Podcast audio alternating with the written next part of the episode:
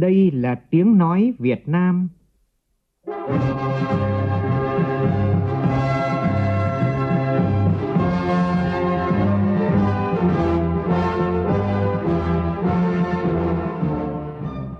là tiếng nói Việt Nam phát thanh từ Hà Nội, thủ đô nước Cộng hòa xã hội chủ nghĩa Việt Nam.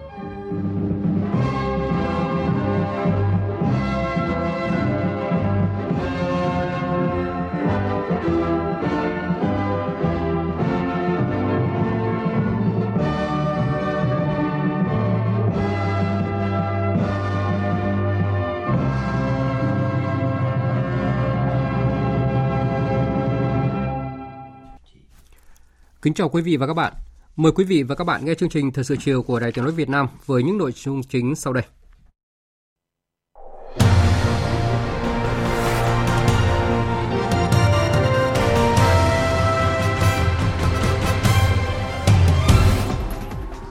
Bộ Chính trị ban hành quy định mới về kiểm soát quyền lực, phòng chống tham nhũng tiêu cực. Quốc hội thảo luận về một số nội dung còn ý kiến khác nhau của dự thảo luật kinh doanh bất động sản sửa đổi, kết quả thực hiện phát triển kinh tế xã hội năm nay và dự kiến kế hoạch phát triển kinh tế xã hội năm 2024.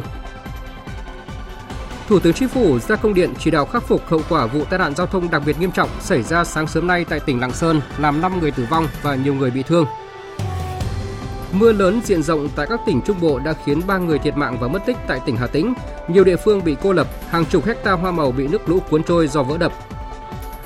Đài Tiếng nói Việt Nam ghi dấu ấn nổi bật tại giải thưởng của Hiệp hội Phát thanh truyền hình châu Á-Thái Bình Dương, gọi tắt là ABU 2023 khi giành 3 giải thưởng lớn.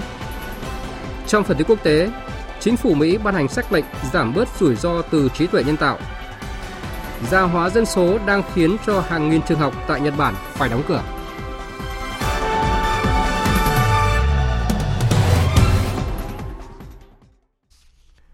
Bây giờ là nội dung chi tiết. Chiều nay, Quốc hội thảo luận tại hội trường về kết quả thực hiện kế hoạch phát triển kinh tế xã hội năm nay, dự kiến kế hoạch phát triển kinh tế xã hội năm 2024, đánh giá giữa nhiệm kỳ thực hiện kế hoạch phát triển kinh tế xã hội giai đoạn 2021-2025 và kế hoạch cơ cấu lại nền kinh tế đến năm 2025. Trong bối cảnh phát triển văn hóa còn chậm so với tốc độ phát triển kinh tế, chưa tương xứng, chưa đủ để tác động có hiệu quả xây dựng con người và môi trường văn hóa Việt Nam, nhiều đại biểu cho rằng thời gian tới, phát triển văn hóa phải được đặt ngang hàng với thúc đẩy tăng trưởng kinh tế. Nhóm phóng viên Đài Tiếng nói Việt Nam phản ánh. Các đại biểu khẳng định, mặc dù đã chủ động dự báo, nhưng những mặt tiêu cực của nền kinh tế thế giới trong năm 2023 đã tác động mạnh đến nước ta, có những mặt chưa lường hết được. Vượt lên những khó khăn thách thức, Việt Nam đã đạt được những thành tựu quan trọng. Với mức tăng trưởng 9 tháng đạt 4,25%, nền kinh tế nước ta nằm trong nhóm các quốc gia đạt mức tăng trưởng cao nhất trong khu vực và trên thế giới. Trước dự báo 5 trên 15 chỉ tiêu Quốc hội giao năm nay sẽ không đạt, trong đó có chỉ tiêu về năng suất lao động. Nhiều ý kiến đề nghị Chính phủ đánh giá kỹ nguyên nhân dẫn đến tốc độ tăng năng suất lao động bình quân đang có xu hướng giảm, từ đó xác định trách nhiệm và có giải pháp quyết liệt đối với chỉ tiêu này. Đại biểu Huỳnh Thanh Phương, đoàn Tây Ninh nêu ý kiến. Chỉ tiêu tăng năng suất lao động được dự báo là không đạt trong năm nay. Đây là năm thứ 3 liên tiếp không hoàn thành chỉ tiêu này. Theo các chuyên gia kinh tế, thì năng suất lao động của Việt Nam năm 2020 đạt 20,4 nghìn USD, rất thấp so với nhiều nước trong khu vực và trên thế giới. Điều này phản ánh kinh tế Việt Nam đang phải đối mặt với thách thức rất lớn để có thể bắt kịp năng suất lao động của các nước trong khu vực. Nhiều đại biểu nhất trí với đánh giá trong báo cáo của Chính phủ về 3 động lực tăng trưởng kinh tế đều chưa đạt kỳ vọng, giải ngân vốn đầu tư công chưa có nhiều đột phá và chưa thực hiện được vai trò nòng cốt thúc đẩy tăng trưởng kinh tế. Để triển khai thực hiện có hiệu quả kế hoạch phát triển kinh tế xã hội những tháng cuối năm và trong năm 2024, đại biểu Phạm Trọng Nghĩa, đoàn Lạng Sơn và đại biểu Nguyễn Đại Thắng, đoàn Hưng Yên đề nghị. Thứ nhất, tăng cầu trong nước, phát triển thị trường nội địa, tiếp tục giảm thuế, phí, lệ phí cho người dân và doanh nghiệp. Tôi nhất trí kéo dài thời gian giảm thuế VAT đến hết 30 tháng 6 năm 2024.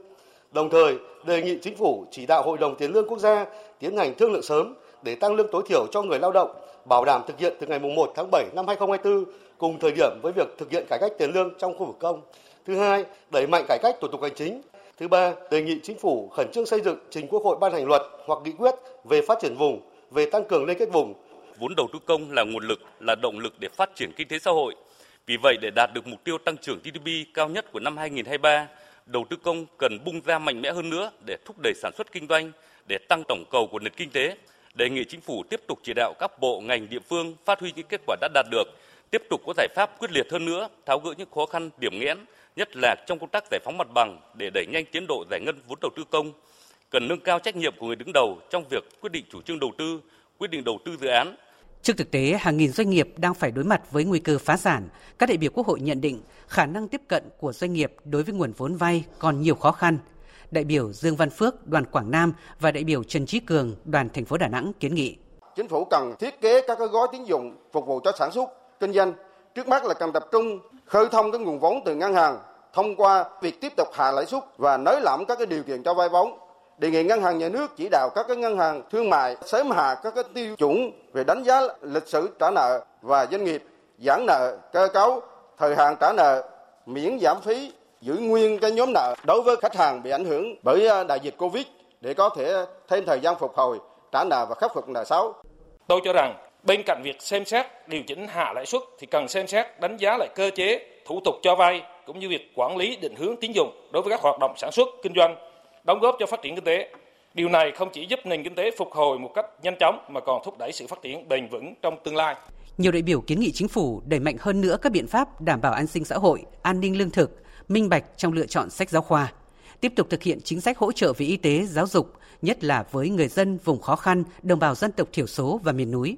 Đại biểu Phạm Khánh Phong Lan, đoàn Thành phố Hồ Chí Minh và đại biểu Nguyễn Thị Ngọc Xuân, đoàn Bình Dương nêu ý kiến. Bảo hiểm y tế có trách nhiệm gì trong việc chi trả cho cái vấn đề mà tiền người dân phải tự bỏ ra để mua thuốc? Bởi vì đây là quyền lợi của người dân và không cung ứng được là lỗi của chúng ta. Cái việc thiếu vaccine cho tiêm chủng mở rộng thì vẫn là một nguy cơ và hiện nay ở tại một số địa phương thì cũng vẫn chưa đầy đủ. Các khó khăn thì không phải chỉ là từ yếu tố khách quan, không phải chỉ từ cái chuyện chúng ta thiếu tiền hay thiếu nhân lực, mà đôi khi còn là do các quy định, các thủ tục của chúng ta quá phức tạp, chậm sửa đổi. Cử tri kiến nghị Chính phủ tiếp tục chỉ đạo khắc phục cho được tình trạng thiếu thuốc, vật tư y tế, đồng thời cần có cơ chế chi trả lại chi phí cho người dân khi phải tự mua vật tư y tế bên ngoài. Đối với những loại có trong danh mục được thanh toán bảo hiểm y tế, thiếu thuốc, vật tư y tế không phải là do lỗi của người dân mà là do cơ quan nhà nước. Do đó, nhân dân cần cơ chế bảo vệ quyền lợi chính đáng này. Trước thực trạng thời gian qua, nổi lên nhiều vụ án nghiêm trọng, hành xử dã man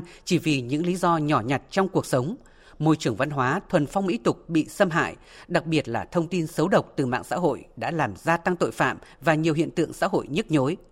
Đại biểu Quốc hội đề nghị Chính phủ cần nghiên cứu thấu đáo, có chiến lược căn cơ để xây dựng văn hóa, hình ảnh con người Việt Nam trong thời kỳ hiện nay. Văn hóa phải được đặt ngang hàng với kinh tế, không chỉ là sự khẳng định tầm quan trọng đối với việc phát triển văn hóa trong xây dựng con người và phát triển kinh tế xã hội, mà còn là yêu cầu đối với cả hệ thống chính trị nhằm khơi thông sức mạnh của văn hóa để văn hóa phát triển tương xứng và hài hòa với các lĩnh vực trọng yếu khác. Đại biểu Đỗ Chí Nghĩa, đoàn Phú Yên nhấn mạnh. Văn hóa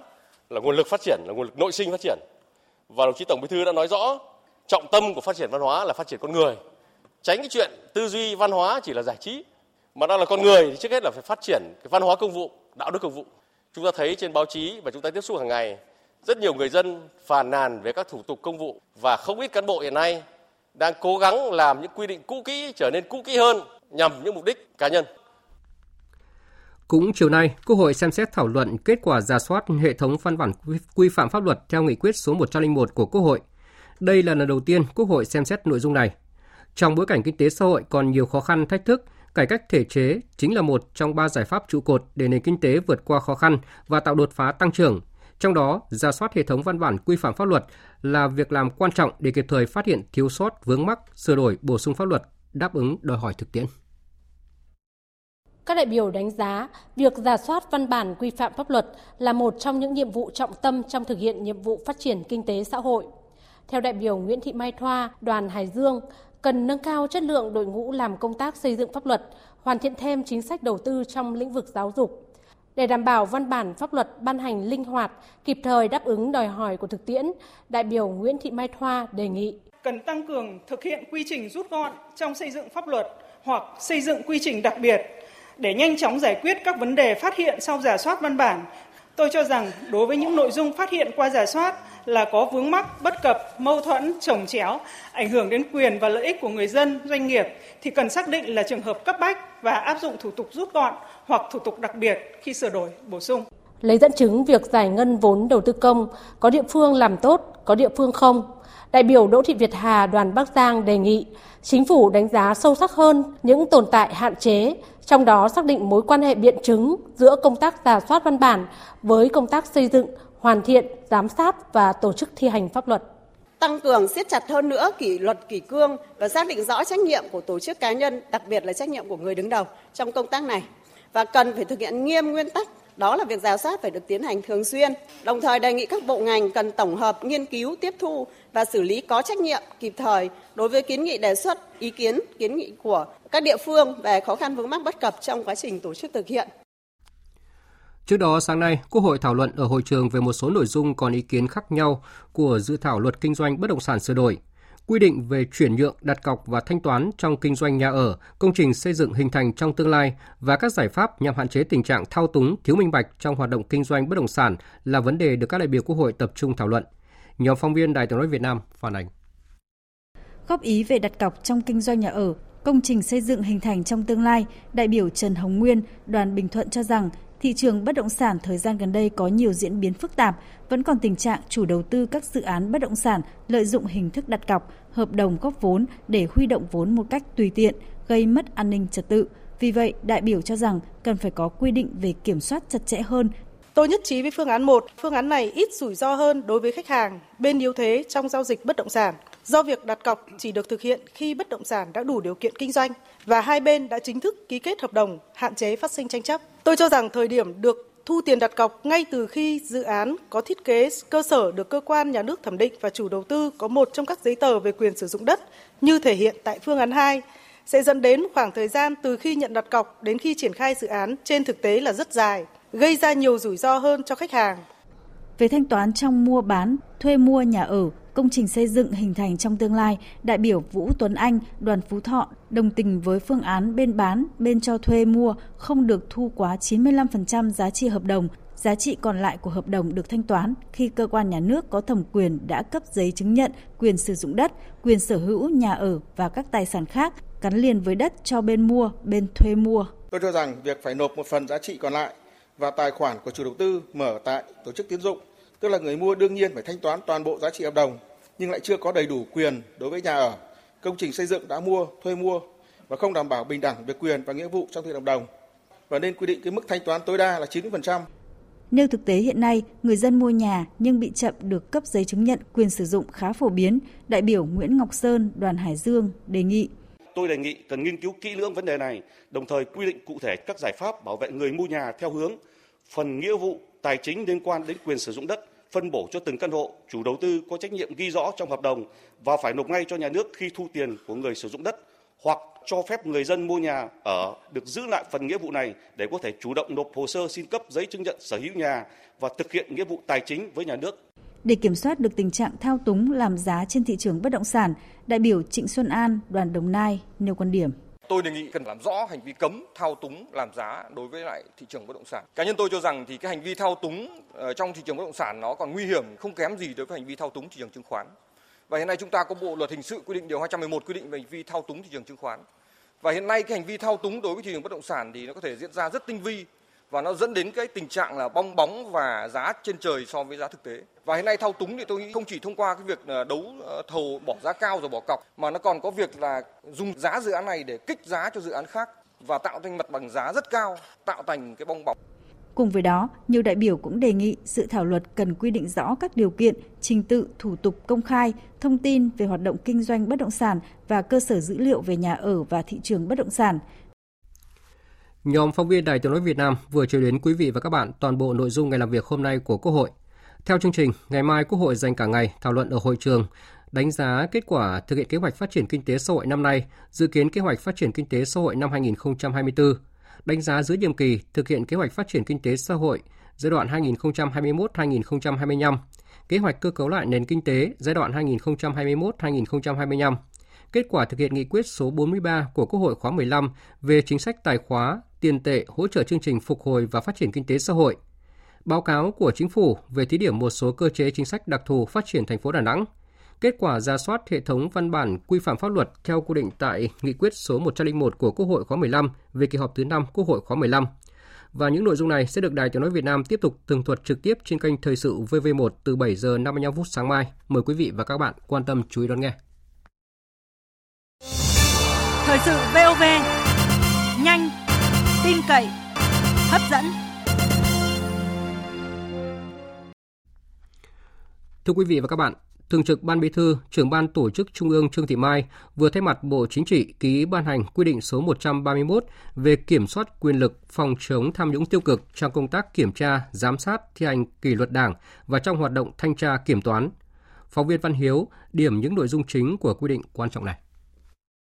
Quy định có 4 chương 11 điều nêu rõ nguyên tắc kiểm soát quyền lực phòng chống tham nhũng tiêu cực trong công tác kiểm tra, giám sát, thi hành kỷ luật Đảng và trong hoạt động thanh tra, kiểm toán, bảo đảm lãnh đạo chỉ đạo tập trung, thống nhất, chặt chẽ, toàn diện của Đảng đối với công tác kiểm tra, giám sát, thi hành kỷ luật Đảng, kiểm soát của cơ quan nhà nước trong hoạt động thanh tra, kiểm toán, giám sát của các cơ quan dân cử, Mặt trận Tổ quốc Việt Nam, các tổ chức chính trị xã hội và nhân dân trong các hoạt động này, có cơ chế để phòng ngừa và bảo đảm mọi quyền lực được kiểm soát chặt chẽ, quyền hạn phải gắn với trách nhiệm, công khai minh bạch gắn với trách nhiệm giải trình của cơ quan, tổ chức, người có thẩm quyền trong công tác kiểm tra, giám sát, thi hành kỷ luật Đảng và hoạt động thanh tra, kiểm toán, bảo đảm tính độc lập, khách quan, thực hiện đầy đủ, chấp hành nghiêm quy chế làm việc, quy định, quy trình kiểm tra, giám sát, thi hành kỷ luật Đảng, thanh tra, kiểm toán, xây dựng thực hiện văn hóa liêm chính, không tham nhũng tiêu cực trong thực hiện nhiệm vụ. Quy định cũng chỉ rõ 22 hành vi tham nhũng tiêu cực trong công tác kiểm tra, giám sát, thi hành kỷ luật Đảng và trong hoạt động thanh tra, kiểm toán và trách nhiệm của cấp ủy, tổ chức Đảng, người đứng đầu, thành viên cấp ủy, tổ chức Đảng. Nhấn mạnh yêu cầu người đứng đầu cấp ủy, tổ chức Đảng chịu trách nhiệm lãnh đạo, chỉ đạo, thực hiện các quy định của Đảng, pháp luật của nhà nước, trách nhiệm khi để xảy ra vi phạm quy định về kiểm soát quyền lực, tham nhũng tiêu cực trong công tác kiểm tra, giám sát, thi hành kỷ luật Đảng và trong hoạt động thanh tra, kiểm toán, triệu tập đầy đủ đúng thành phần, bảo đảm nguyên tắc tập trung dân chủ trong thảo luận và quyết định các vấn đề theo thẩm quyền, không được vận động, dẫn dắt, thao túng, áp đặt ý kiến chủ quan, tác động, gây sức ép để người khác nhận xét, đánh giá, biểu quyết, quyết định theo ý mình, báo cáo kịp thời, trung thực, khách quan, đầy đủ ý kiến của tập thể lãnh đạo với cấp có thẩm quyền, nhất là những vấn đề còn có ý kiến khác nhau, công khai thông báo kết luận về công tác kiểm tra, giám sát, thi hành kỷ luật Đảng và hoạt động thanh tra, kiểm toán theo quy định và cung cấp đầy đủ hồ sơ, tài liệu theo yêu cầu của cấp có thẩm quyền. Quy định số 131 nghiêm cấm các hành vi can thiệp trái quy định vào hoạt động kiểm tra, giám sát, thi hành kỷ luật Đảng, thanh tra, kiểm toán, lợi dụng ảnh hưởng của mình tác động đến người làm nhiệm vụ kiểm tra, giám sát, thi hành kỷ luật Đảng, thanh tra, kiểm toán, thiết lập quan hệ để hối lộ, mua chuộc người có trách nhiệm chức vụ quyền hạn hoặc người có liên quan nhằm mục đích chạy tội, trốn tránh trách nhiệm cho đối tượng vi phạm, lợi dụng chức vụ quyền hạn hoặc dùng uy tín, ảnh hưởng của bản thân và gia đình gợi ý, tác động, gây áp lực để người có thẩm quyền quyết định hoặc tham mưu, đề xuất, nhận xét, đánh giá, biểu quyết về kết luận, quyết định kiểm tra, giám sát, thi hành kỷ luật Đảng, thanh tra, kiểm toán không đúng bản chất sự việc, báo cáo sai lệch, không trung thực, không đầy đủ, không kịp thời hoặc thiếu khách quan thông tin liên quan đến kiểm tra, giám sát, thi hành kỷ luật Đảng, thanh tra, kiểm toán, các hành vi tham nhũng tiêu cực khác liên quan đến công tác kiểm tra, giám sát, thi hành kỷ luật Đảng, thanh tra, kiểm toán.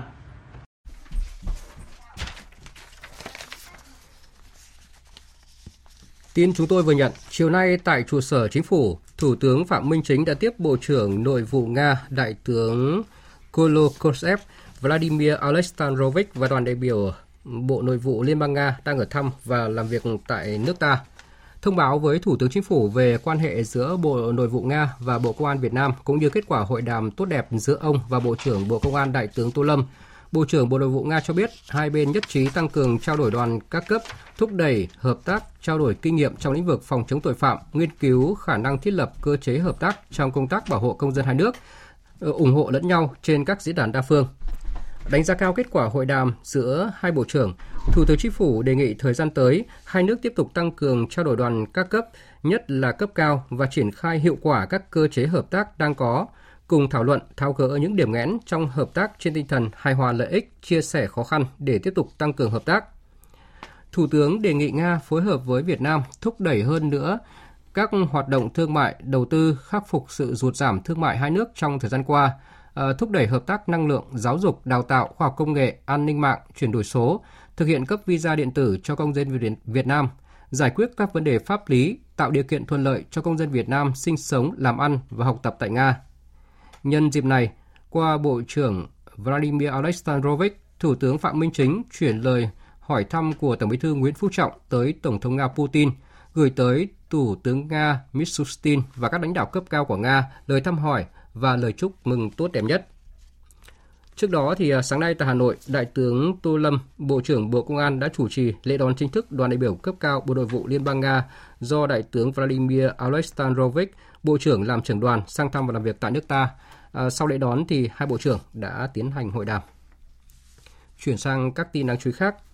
Các doanh nghiệp Việt Nam và Hoa Kỳ là nguồn sức mạnh để phát triển mối quan hệ. Đây là khẳng định của Phó Thủ tướng Trần Lưu Quang tại Hội nghị Thượng đỉnh Kinh doanh Việt Nam-Hoa Kỳ lần thứ 6 diễn ra sáng nay tại Hà Nội. Hội nghị nhằm đẩy mạnh quan hệ thương mại và giao thương giữa hai nước ngay sau khi hai nước nâng cấp quan hệ lên đối tác chiến lược toàn diện.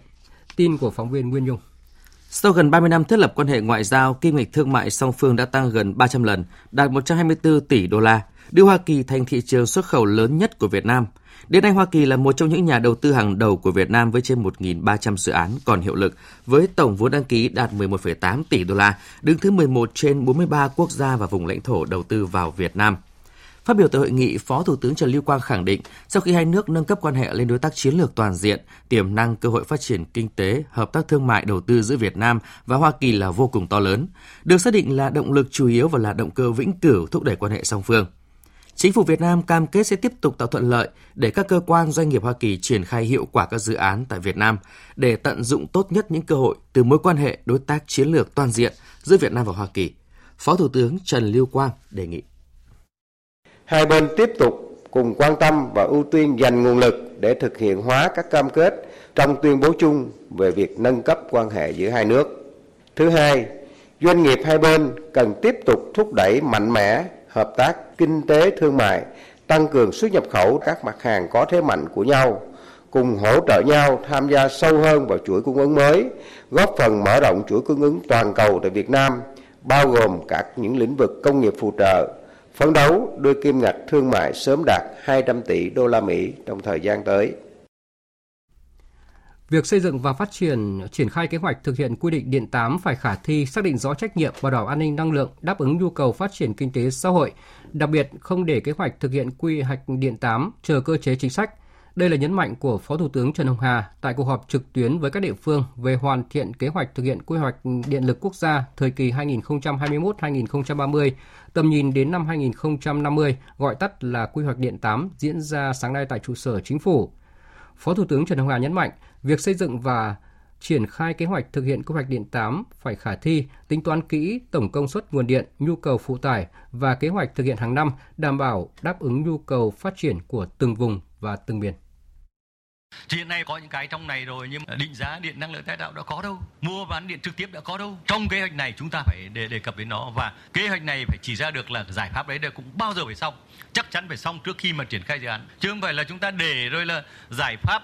chính sách thì đi sau, trong khi dự án thì đang ngồi chờ chính sách, vướng mắc thì bà con chỉ làm sao mà làm được. Cũng như tương tự như vậy thì hạ tầng phải có phân tích để đi đôi với cái vấn đề là phát triển các nguồn với hạ tầng, và trong hạ tầng thì có nhấn mạnh đến vấn đề là nghiên cứu công nghệ mới để hạ tầng thông minh, để hạ tầng có thể giải quyết những bài toán bất cập này. Thì bây giờ các ông chí phải xem ở trong này, các ông chí phải cụ thể hóa cái quy hoạch của chúng ta như thế nào về vấn đề triển khai các cái dự án này. Chiều nay, Bộ Công Thương tổ chức hội nghị giao ban xúc tiến thương mại với hệ thống các cơ quan thương vụ tại nước ngoài với chủ đề đồng hành cùng ngành thủy sản đẩy mạnh xúc tiến xuất khẩu. Phóng viên Bá Toàn thông tin. Đại diện Hiệp hội Chế biến và Xuất khẩu Thủy sản Việt Nam cho biết 9 tháng năm nay, xuất khẩu thủy sản cả nước đạt 6,6 tỷ đô la Mỹ, giảm hơn 22% so với cùng kỳ năm ngoái. Từ nay đến cuối năm, để tiếp tục tháo gỡ khó khăn, phục hồi xuất khẩu cho ngành thủy sản, doanh nghiệp cần tập trung nghiên cứu phát triển, đầu tư vào công nghệ tiên tiến để cải thiện hiệu quả sản xuất, nâng cao năng lực cạnh tranh, từ đó gia tăng giá trị xuất khẩu và giảm được áp lực giá bán. Ông Trần Thanh Hải, Phó Cục trưởng Cục Xuất nhập khẩu Bộ Công Thương cho rằng việc tháo gỡ thẻ vàng IUU là nhiệm vụ rất quan trọng, không chỉ để xuất khẩu sang Liên minh châu Âu mà còn giúp ngành phát triển bền vững. Hiện nay các thị trường đều có cái yêu cầu rất cao về mặt an toàn thực phẩm, chất lượng hàng hóa và đặc biệt là truy xuất nguồn gốc. Việc mà EU áp dụng cái thẻ vàng là một cảnh báo và ngoài EU thì các thị trường khác cũng có thể áp dụng cái biện pháp tương tự. Vì vậy cái việc mà chúng ta phải khắc phục hạn chế để chúng ta làm sao tháo gỡ được cái thẻ vàng thì đấy cũng là một cái hướng đi bền vững để chúng ta đảm bảo xuất khẩu thủy sản tăng trưởng tốt trong thời gian tới. Tại hội nghị, các ý kiến đều đánh giá mức độ hồi phục doanh số xuất khẩu thủy sản trong thời gian tới phụ thuộc nhiều vào hai thị trường chính là Mỹ và Trung Quốc. Cả hai thị trường này đều có những tín hiệu khả quan về mặt nhu cầu. Các đơn hàng từ hai thị trường này đang tăng trở lại. Tuy nhiên, giá xuất khẩu vẫn ở mức thấp hơn so với cùng kỳ năm ngoái.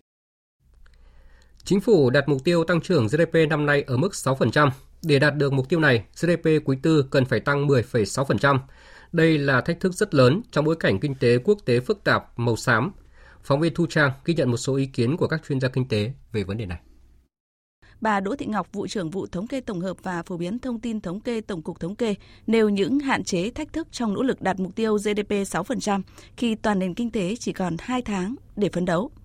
Tháng 10 thì cái giá thịt lợn hơi giảm là do ảnh hưởng bởi cái dịch rồi những cái chi phí đầu vào cũng vẫn tăng cao. Chỉ số sản xuất công nghiệp tháng 10 tăng cao nhưng mà chung 10 tháng cũng là mức rất là thấp trong nhiều năm do các đơn hàng giảm rồi chi phí đầu vào tăng cao. Thứ ba, tổng mức bán lẻ, hàng hóa và doanh thu dịch vụ tiêu dùng dù cũng vẫn là tăng cao nhưng mà nhìn trong suốt cả quá trình có xu hướng giảm dần. Xuất khẩu hàng hóa 10 tháng giảm là 7,1% so với cùng kỳ năm trước. Nhập khẩu ước giảm làm tới 12,3%. Số doanh nghiệp rút lui khỏi thị trường thì vẫn tăng nhanh hơn số doanh nghiệp gia nhập. Vốn đăng ký tăng thêm của FDI thì đạt khoảng 5,3 tỷ đô, thấp nhất trong các năm 2019 đến 2022, phản ánh những cái khó khăn chung kinh tế toàn cầu. Lạm phát cơ bản 10 tháng tăng 4,38%, vẫn tăng cao hơn cái lạm phát chung 3,2%, cho thấy một cái thách thức đối với cái việc điều hành chính sách tiền tệ. Từ số liệu thống kê tháng 10 và 10 tháng, chuyên gia kinh tế Phan Đức Hiếu chỉ rõ những thách thức cần nhận diện, kể cả thách thức truyền thống lẫn bối cảnh quốc tế khôn lường. Khó khăn truyền thống, tôi lấy ví dụ như vấn đề về giải ngân vốn đầu tư công. Trong bối cảnh này nói gì thì nói, có những diễn biến rất khó lường từ bên ngoài, tác động cũng rất khó lường đến Việt Nam. Thứ hai, khác thời gian trước, chúng ta lại phải đối mặt với một số những cái chính sách toàn cầu không có lợi cho chúng ta, như cái chính sách thuế suất, thuế tối thiểu toàn cầu. Thế rồi cái chính sách thuế ta gọi là thuế carbon đánh vào một số cái mặt hàng, sản phẩm. Cái cạnh tranh giữa các quốc gia, cạnh tranh sản phẩm của chúng ta với lại các quốc gia khác nó lại trở lên gay gắt hơn. Rất khó để tìm ra cái giải pháp. Cải cách thể chế hiện nay của chúng ta theo tôi vẫn là một trong những thách thức. Nếu như chúng ta đặt ra một cái điều kiện quá cao khiến cho cái hoạt động cơ cấu của doanh nghiệp nó không còn thực hiện được thì rõ ràng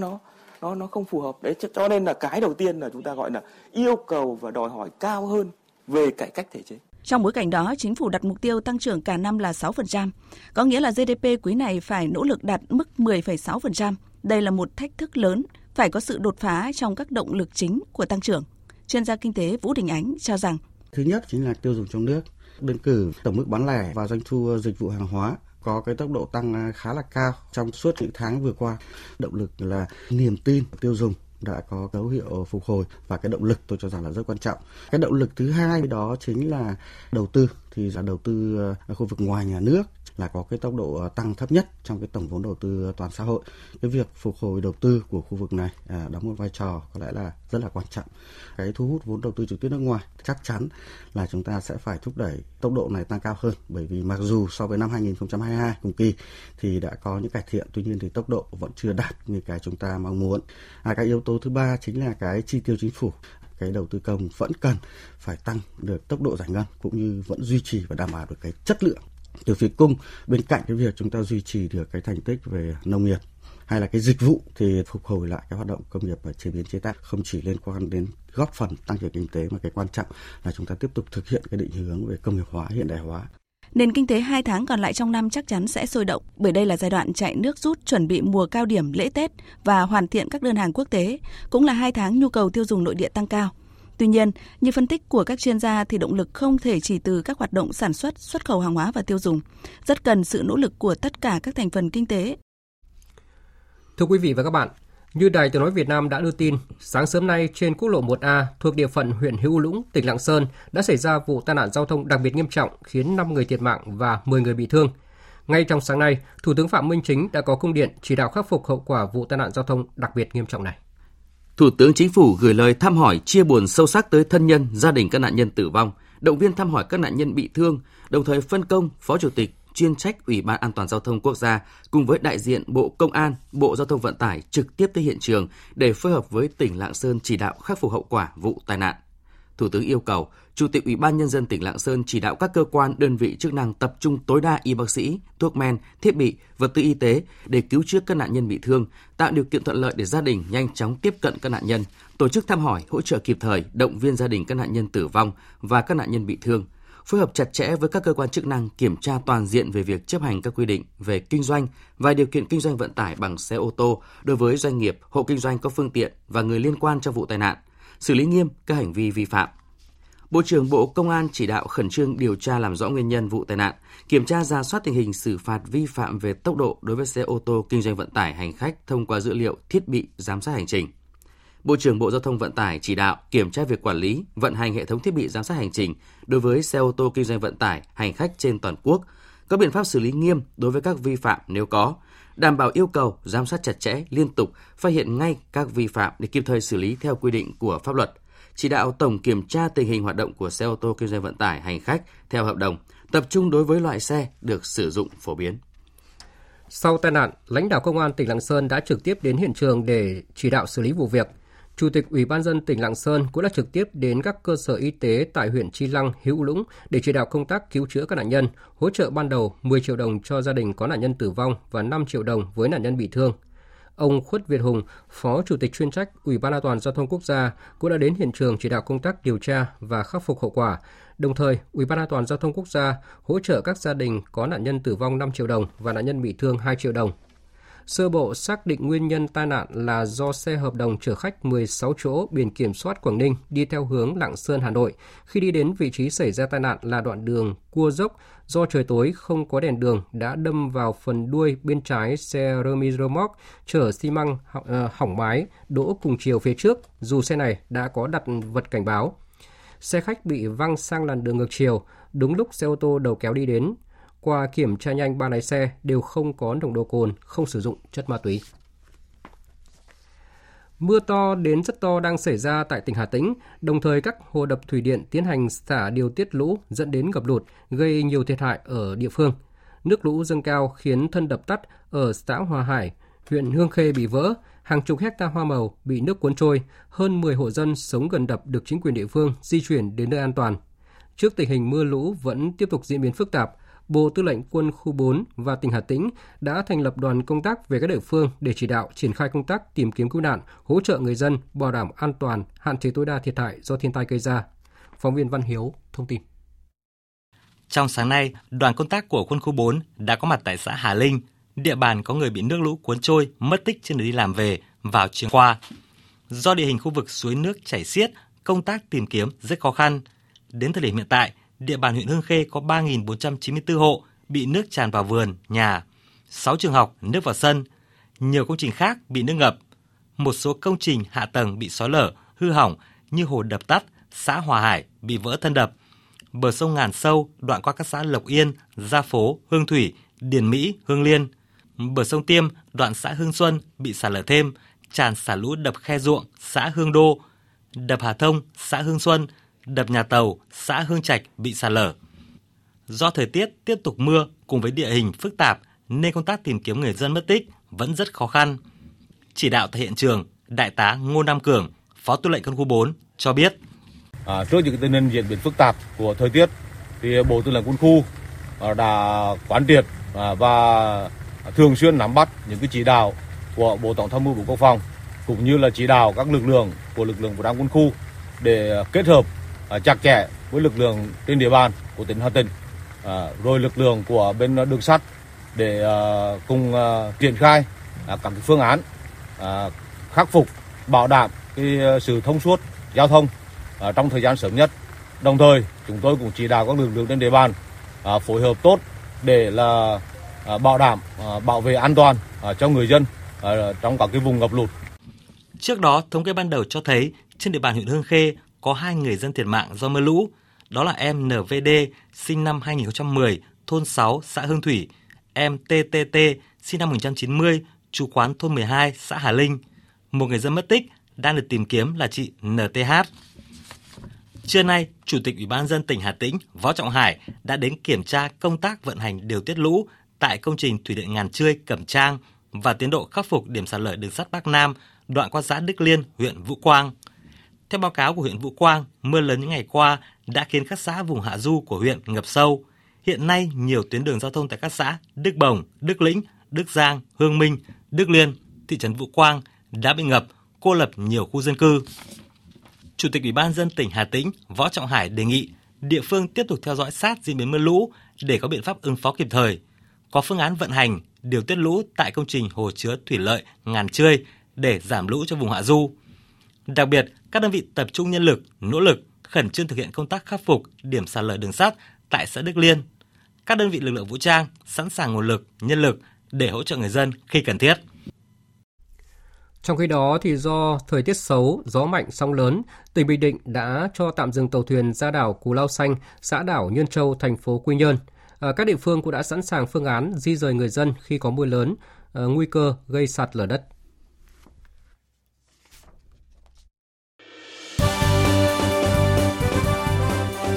Thời sự tiếng nói Việt Nam.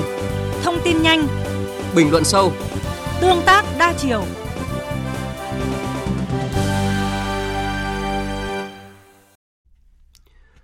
Thưa quý vị và các bạn, trong khuôn khổ Đại hội đồng APU lần thứ 60 tại Seoul, Hàn Quốc vừa diễn ra lễ trao giải APU năm 2023, giải thưởng chuyên môn của Hiệp hội Phát thanh truyền hình châu Á-Thái Bình Dương. Đài Tiếng nói Việt Nam có 3 tác phẩm phát thanh đoạt giải thuộc các thể loại phóng sự thời sự, thông điệp xã hội và phóng sự tài liệu. Phóng viên Đài Tiếng nói Việt Nam đang có mặt tại lễ trao giải, thông tin. Năm 2023, APU nhận được 357 tác phẩm dự thi, gồm 184 tác phẩm truyền hình, 129 tác phẩm phát thanh và 44 tác phẩm nội dung số của hơn 50 tổ chức phát thanh truyền hình thành viên APU. Trong đó có nhiều đài phát thanh, truyền hình, hãng tin lớn như NHK Nhật Bản, KBS Hàn Quốc, BBC Anh, CMG Trung Quốc, ABC Australia, AIR Ấn Độ, TRT Thổ Nhĩ Kỳ, MediaCorp Singapore, VOA Mỹ. Ban giám khảo đã lựa chọn vinh danh 17 tác phẩm xuất sắc nhất ở 7 thể loại phát thanh, 7 thể loại truyền hình và nội dung số.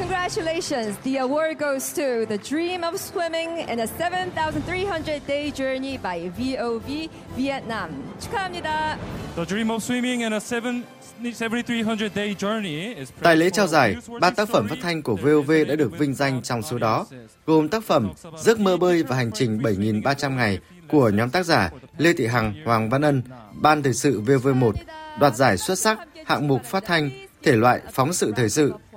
Tác phẩm Chào tôi 25cm tóc để tôi giống mọi người của nhóm tác giả Nguyễn Hồng Vân, Nguyễn Lan Phương, Nguyễn Thị Lệ Chi, Vũ Nhật Quỳnh, Ban đối ngoại VOV5, đoạt giải xuất sắc hạng mục phát thanh, thể loại thông điệp xã hội.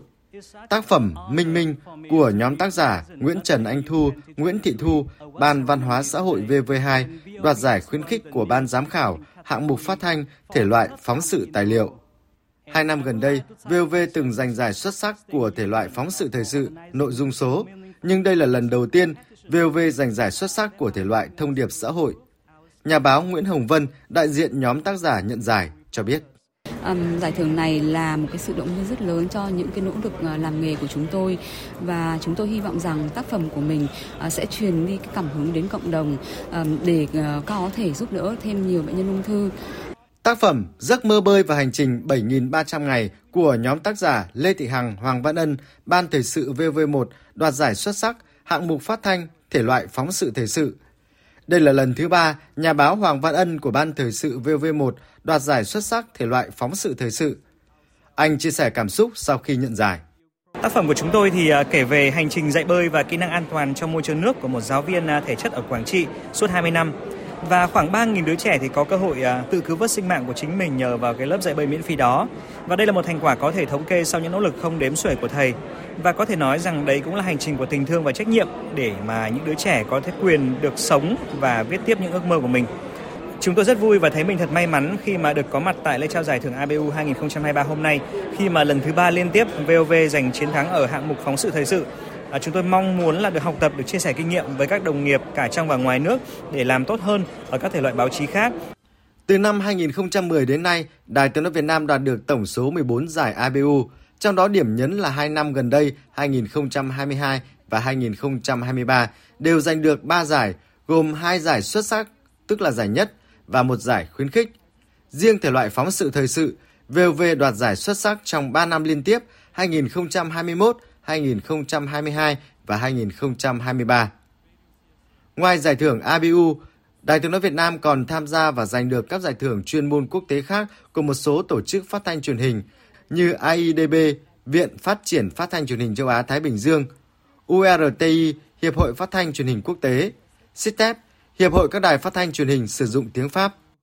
Nhà báo Phạm Mạnh Hùng, Phó Tổng Giám đốc, Chủ tịch Liên chi hội Nhà báo Đài Tiếng nói Việt Nam, trưởng đoàn đại biểu Đài Tiếng nói Việt Nam tham dự Đại hội đồng ABU lần thứ 60 cho biết tại lễ trao giải.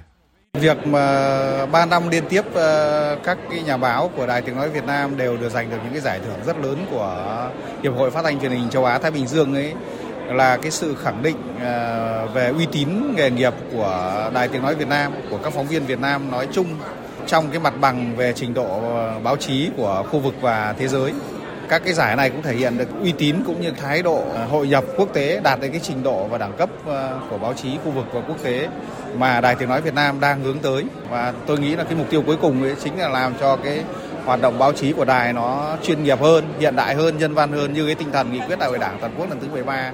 đã chỉ ra và dẫn dắt cái sự phát triển của báo chí cách mạng Việt Nam. Đại hội đồng ABU lần thứ 60 diễn ra tại Seoul, Hàn Quốc từ ngày 28 tháng 10 đến ngày 1 tháng 11 với sự tham gia trực tiếp của hơn 300 đại biểu đến từ 52 đài phát thanh truyền hình khu vực châu Á-Thái Bình Dương. Trước đó, trong sáng nay đã diễn ra phiên khai mạc chính thức Đại hội đồng ABU lần thứ 60. Bên cạnh phiên khai mạc và lễ trao giải ABU, kỳ họp lần này còn có nhiều hội thảo chuyên đề về nội dung và kỹ thuật phát thanh truyền hình.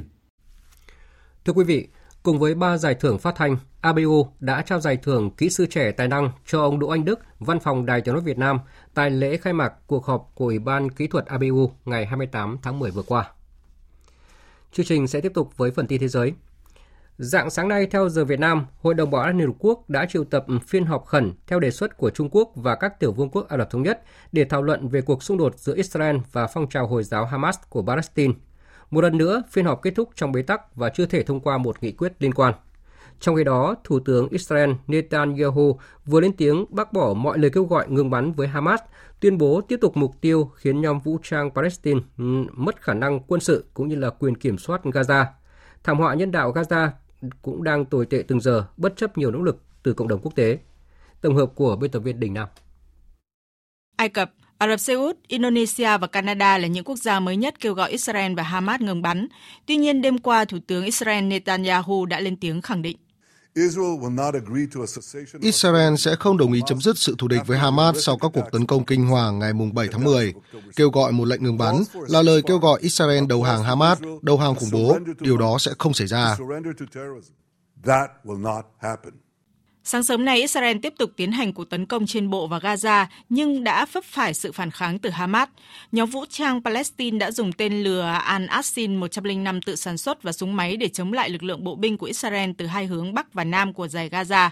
Giữa lúc lời kêu gọi ngừng bắn từ quốc tế không được đáp ứng, hôm qua Hội đồng Bảo an Liên Hợp Quốc tiếp tục họp bàn về cuộc xung đột Israel-Gaza, song chủ yếu nhấn mạnh về cách hạn chế đổ máu cho người dân vô tội cũng như tìm cách tăng cường viện trợ nhân đạo cho Gaza. Tại cuộc họp, nhiều báo cáo nhân đạo đã được đưa ra. Theo đó, có tới 3.200 trẻ em trong số 8.000 người thiệt mạng tại Gaza chỉ trong vòng 3 tuần. 64 nhân viên Liên Hợp Quốc cũng là nạn nhân của cuộc xung đột này. UNICEF yêu cầu Hội đồng Bảo an thông qua một nghị quyết kêu gọi cả Israel và Hamas tuân thủ luật pháp quốc tế, cho phép tiếp cận các hoạt động nhân đạo được tiến hành một cách an toàn và không bị cản trở. Đại sứ Linda Thomas-Greenfield và Đại sứ Nga Vasily Nebenzia nhấn mạnh các ưu tiên hàng đầu hiện nay. Tính mạng của nhân viên Liên Hợp Quốc, nhân viên cứu trợ nhân đạo và nhà báo phải được bảo vệ. Mạng sống của tất cả dân thường vô tội của cả Israel và Palestine, từ đàn ông, phụ nữ, trẻ em và người già phải được bảo vệ.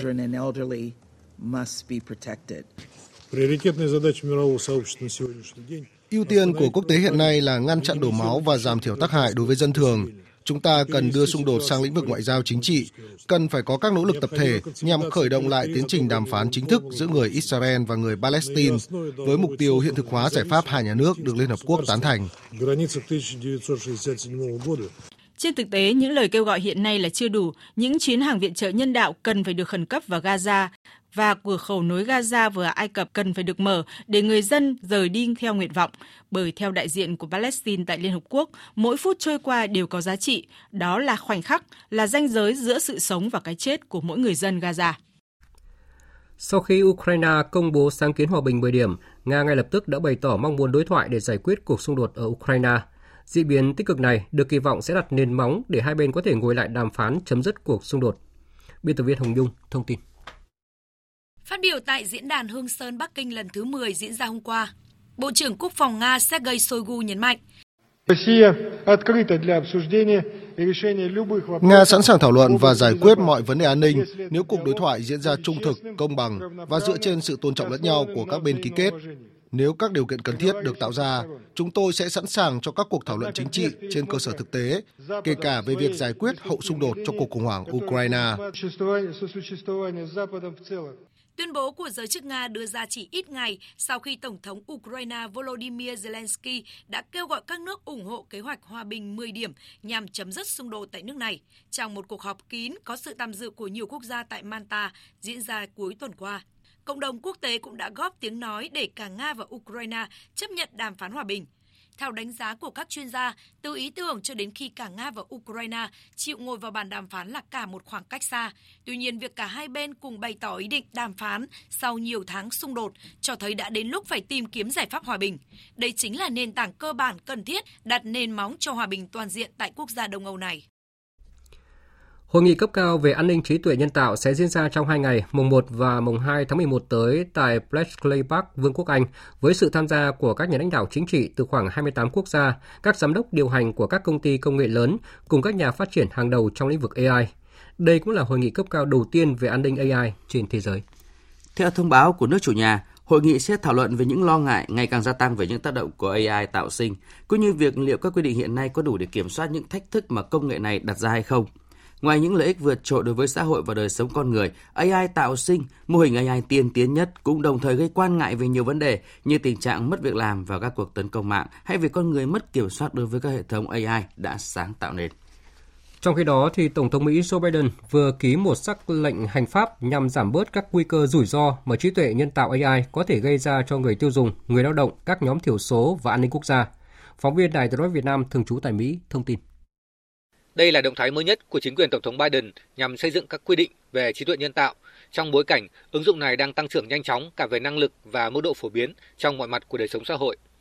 Phát biểu khi ký ban hành, Tổng thống Biden tuyên bố cần phải kiểm soát trí tuệ nhân tạo để tận dụng tiềm năng cũng như tránh nguy cơ rủi ro.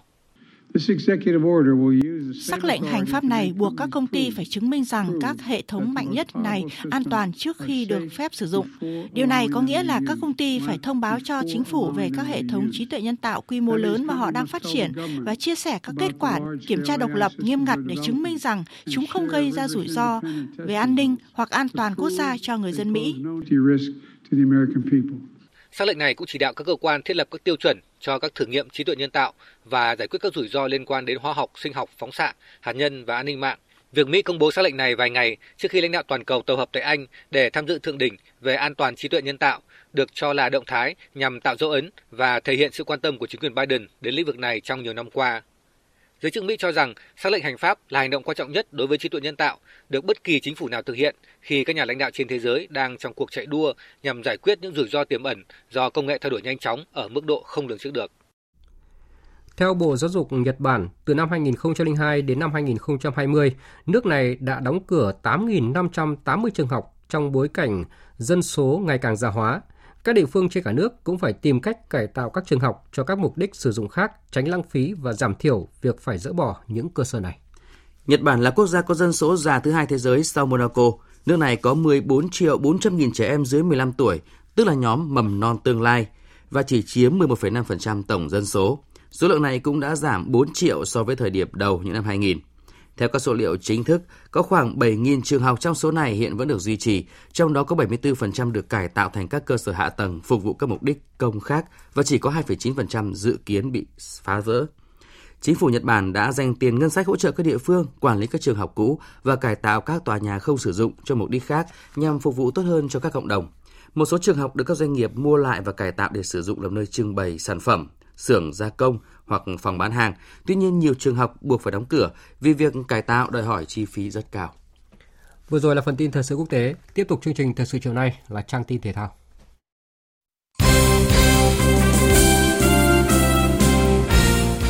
Thưa quý vị và các bạn, vào đầu tháng 11, ban tổ chức sẽ gửi phiếu bầu chọn đến các chuyên gia bóng đá, các huấn luyện viên và đại diện các cơ quan truyền thông để bầu chọn các danh hiệu Quả bóng vàng Việt Nam 2023.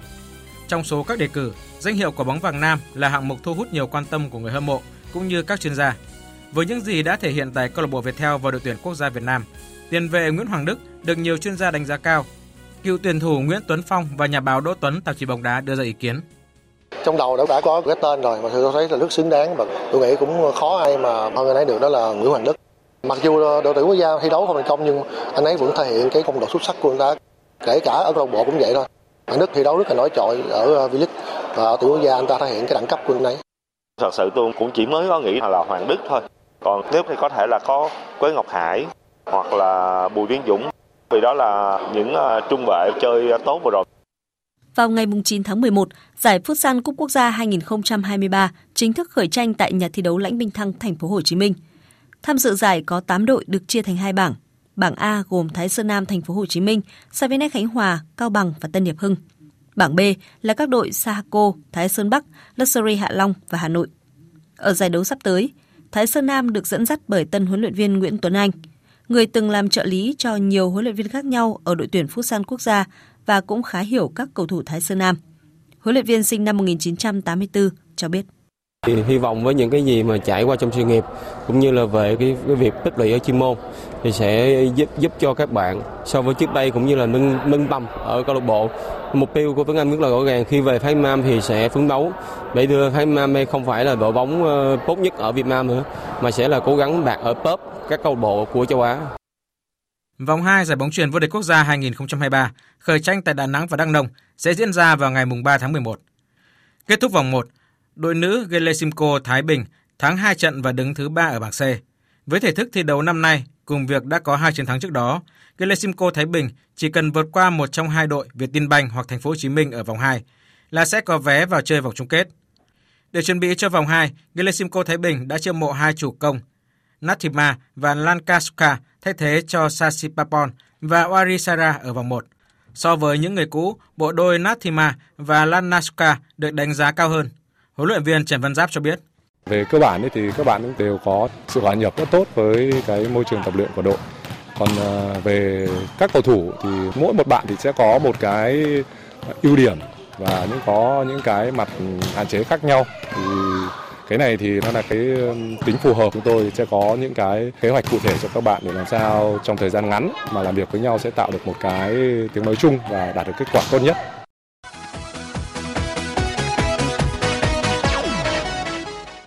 Rạng sáng nay, tại nhà hát Châtelet ở thủ đô Paris, Pháp, diễn ra buổi gala trao giải Quả bóng vàng FIFA 2023. Lionel Messi đã chính thức được xướng tên ở giải thưởng Quả bóng vàng 2023 nam. Đây là lần thứ 8 trong sự nghiệp, siêu sao sinh năm 1987 nhận vinh dự này. Danh hiệu cầu thủ xuất sắc nhất thế giới chủ yếu được tính ở mùa giải 2022-2023. Mặc dù không thật sự nổi bật ở câu lạc bộ Paris Saint-Germain, nhưng Messi là người góp công lớn giúp tuyển Argentina đoạt chức vô địch World Cup 2022. Trong khi đó, cầu thủ nữ Aitana Bonmatí giành danh hiệu Quả bóng vàng nữ. Tại World Cup nữ 2023, chân sút sinh năm 1998 ghi 3 bàn và góp công lớn giúp đội tuyển nữ Tây Ban Nha lên ngôi vô địch. Aitana Bonmatí cũng góp công giúp đội bóng nữ Barcelona giành 3 danh hiệu gồm Liga, Siêu cúp Tây Ban Nha và Giải vô địch nữ Tây Ban Nha. Dự báo thời tiết. Khu vực Bắc Bộ và Thanh Hóa đêm không mưa, ngày nắng, gió đông bắc cấp 2, cấp 3, nhiệt độ từ 20 đến 31 độ. Khu vực từ Nghệ An đến Thừa Thiên Huế có mưa rào và dông vài nơi. Riêng khu vực từ Hà Tĩnh đến Quảng Trị đêm có mưa, mưa rào rải rác. Cục bộ có mưa to, gió Bắc đến Tây Bắc cấp 2, cấp 3, nhiệt độ từ 22 đến 30 độ. Khu vực từ Đà Nẵng đến Bình Thuận, phía Bắc có mưa vừa, mưa to, có nơi mưa rất to và rải rác có dông. Phía Nam có mưa rào và dông vài nơi, riêng Khánh Hòa, chiều tối và tối có mưa rào và dông rải rác. Cục bộ có mưa vừa, mưa to, nhiệt độ từ 23 đến 29 độ, phía Nam từ 25 đến 34 độ. Tây Nguyên, phía Bắc có mưa vừa, mưa to, có nơi mưa rất to và rải rác có dông. Phía Nam chiều và tối có mưa rào và dông rải rác, cục bộ có mưa vừa, mưa to, gió nhẹ, nhiệt độ từ 19 đến 29 độ. Nam Bộ có mưa rào và dông vài nơi, riêng chiều tối và tối có mưa rào và dông rải rác, cục bộ có mưa vừa, mưa to, gió nhẹ, nhiệt độ từ 23 đến 34 độ. Khu vực Hà Nội đêm không mưa, ngày nắng, gió Đông Bắc cấp 2, cấp 3, nhiệt độ từ 20 đến 31 độ. Dự báo thời tiết biển. Nam Vịnh Bắc Bộ và khu vực giữa Biển Đông có mưa vài nơi, tầm nhìn xa trên 10 km, gió Đông Bắc cấp 4, cấp 5. Vùng biển từ Quảng Trị đến Quảng Ngãi, vùng biển từ Bình Định đến Ninh Thuận, vùng biển từ Bình Thuận đến Cà Mau có mưa rào và dông rải rác. Trong mưa dông có khả năng xảy ra lốc xoáy, tầm nhìn xa trên 10 km, giảm xuống 4 đến 10 km trong mưa, gió Đông Bắc cấp 5, đêm có lúc cấp 6, giật cấp 7, cấp 8, biển động. Khu vực Bắc Biển Đông, khu vực quần đảo Hoàng Sa thuộc thành phố Đà Nẵng có mưa rào rải rác và có nơi có dông ở phía Tây. Tầm nhìn xa trên 10 km, giảm xuống 4 đến 10 km trong mưa, gió Đông Bắc cấp 6, giật cấp 8, biển động. Khu vực Nam Biển Đông, khu vực quần đảo Trường Sa thuộc tỉnh Khánh Hòa có mưa rào và dông rải rác ở phía Tây. Tầm nhìn xa trên 10 km, giảm xuống 4 đến 10 km trong mưa, gió Đông Bắc đến Đông cấp 4, cấp 5. Vùng biển từ Cà Mau đến Kiên Giang có mưa rào và dông rải rác, trong mưa dông có khả năng xảy ra lốc xoáy và gió giật mạnh cấp 7, cấp 8. Tầm nhìn xa trên 10 km, giảm xuống 4 đến 10 km trong mưa, gió đông cấp 3, cấp 4. Vịnh Thái Lan có mưa rào và dông rải rác, gió nhẹ. Những thông tin dự báo thời tiết vừa rồi đã kết thúc chương trình Thời sự chiều nay của Đài Tiếng nói Việt Nam. Chương trình do các biên tập viên Nguyễn Cường, Lan Anh và Thu Hòa thực hiện với sự tham gia của phát thanh viên Sơn Tùng và kỹ thuật viên Nguyễn Mến, chịu trách nhiệm nội dung Lê Hằng. Cảm ơn quý vị và các bạn đã dành thời gian lắng nghe.